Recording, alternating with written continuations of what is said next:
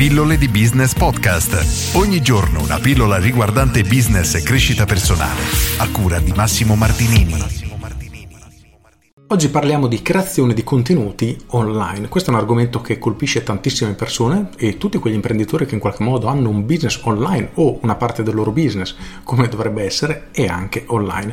Quindi parliamo della creazione di contenuti, elemento in cui tante persone investono moltissime energie per effettivamente essere trovati o comunque trovare nuovi potenziali clienti.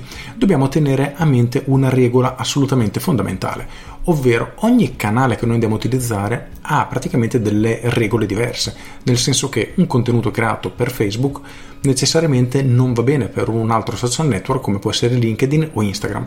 Quindi ogni canale, ogni piattaforma che noi utilizziamo ha delle regole diverse e questo porta a una considerazione spesso sbagliata, ovvero quella di dover creare un contenuto specifico per ognuno di questi canali, che per quanto sia effettivamente efficace se abbiamo una grande struttura, nel momento che siamo ancora un pochino piccoli e non abbiamo la possibilità effettivamente economica per poter coprire in maniera così accurata tutti questi canali, ciò che dobbiamo fare è molto semplice, partire da un singolo canale, quindi creare dei contenuti mirati per quel determinato tipo di piattaforma. Ad esempio, decidiamo che dopo aver fatto un'analisi il canale più adatto per il nostro tipo di business e dove possiamo trovare in modo più facile i nostri potenziali clienti sia YouTube. Perfetto, iniziamo a creare dei contenuti per YouTube e questo è il nostro punto di partenza, ma Ciò che dobbiamo assolutamente fare, tenere in considerazione, è quello di prendere questo macro contenuto che abbiamo creato e trasformarlo con il minor sforzo possibile in contenuti anche per altre piattaforme.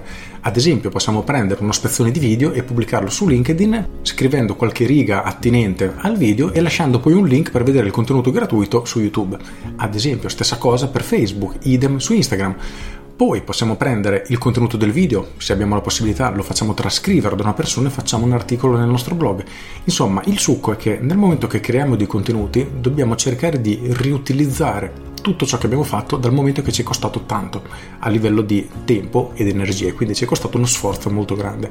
Per cui è veramente un peccato e uno spreco non sfruttare al massimo queste risorse che andiamo a creare. Quindi per farla breve, ciò che dobbiamo tenere a mente è questo. Uno, dobbiamo decidere il canale che andremo ad utilizzare, il nostro canale principale, quello dove investiremo al massimo le nostre energie e per cui il contenuto che abbiamo creato è appositamente mirato. Punto numero due, dobbiamo sapere a chi ci stiamo rivolgendo perché dobbiamo creare del contenuto mirato per quel tipo di persone. Più specifico questo tipo di pubblico, più il canale sarà efficace.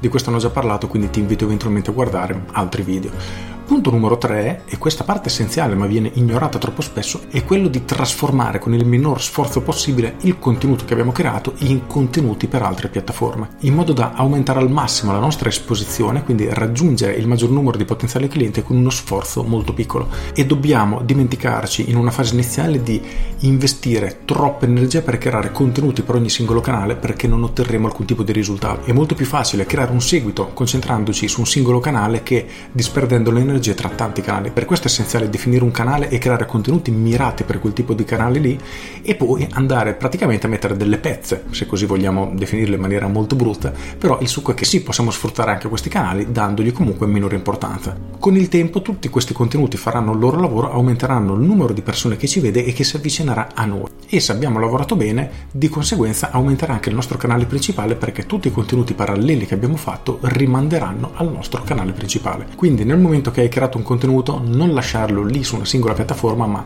trasformalo in tutti i modi possibili. Anche se fosse un semplice articolo nel blog, puoi mettere delle citazioni su LinkedIn che a sua volta poi mandano per il link completo all'articolo, puoi riportare un pezzo dell'articolo o l'articolo intero su Facebook, insomma, puoi comunque riutilizzare qualunque tipo di materiale. Lo sforzo è minimo e i risultati che otterrai sono sicuramente maggiori di questo sforzo. Quindi oggi rifletti proprio su questo, i contenuti che stai creando, come li gestisci? Ne crei uno e lo lasci lì o lo utilizzi in qualche modo su tutte le piattaforme? Riflettici davvero perché i risultati che puoi ottenere sono molto molto importanti. Con questo è tutto, io sono Massimo Martinini e ci sentiamo domani. Ciao!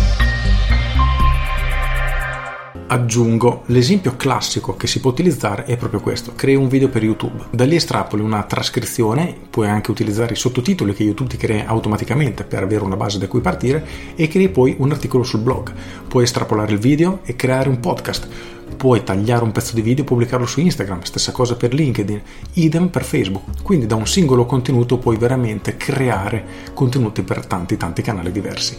Con questo è tutto davvero e ti saluto. Ciao!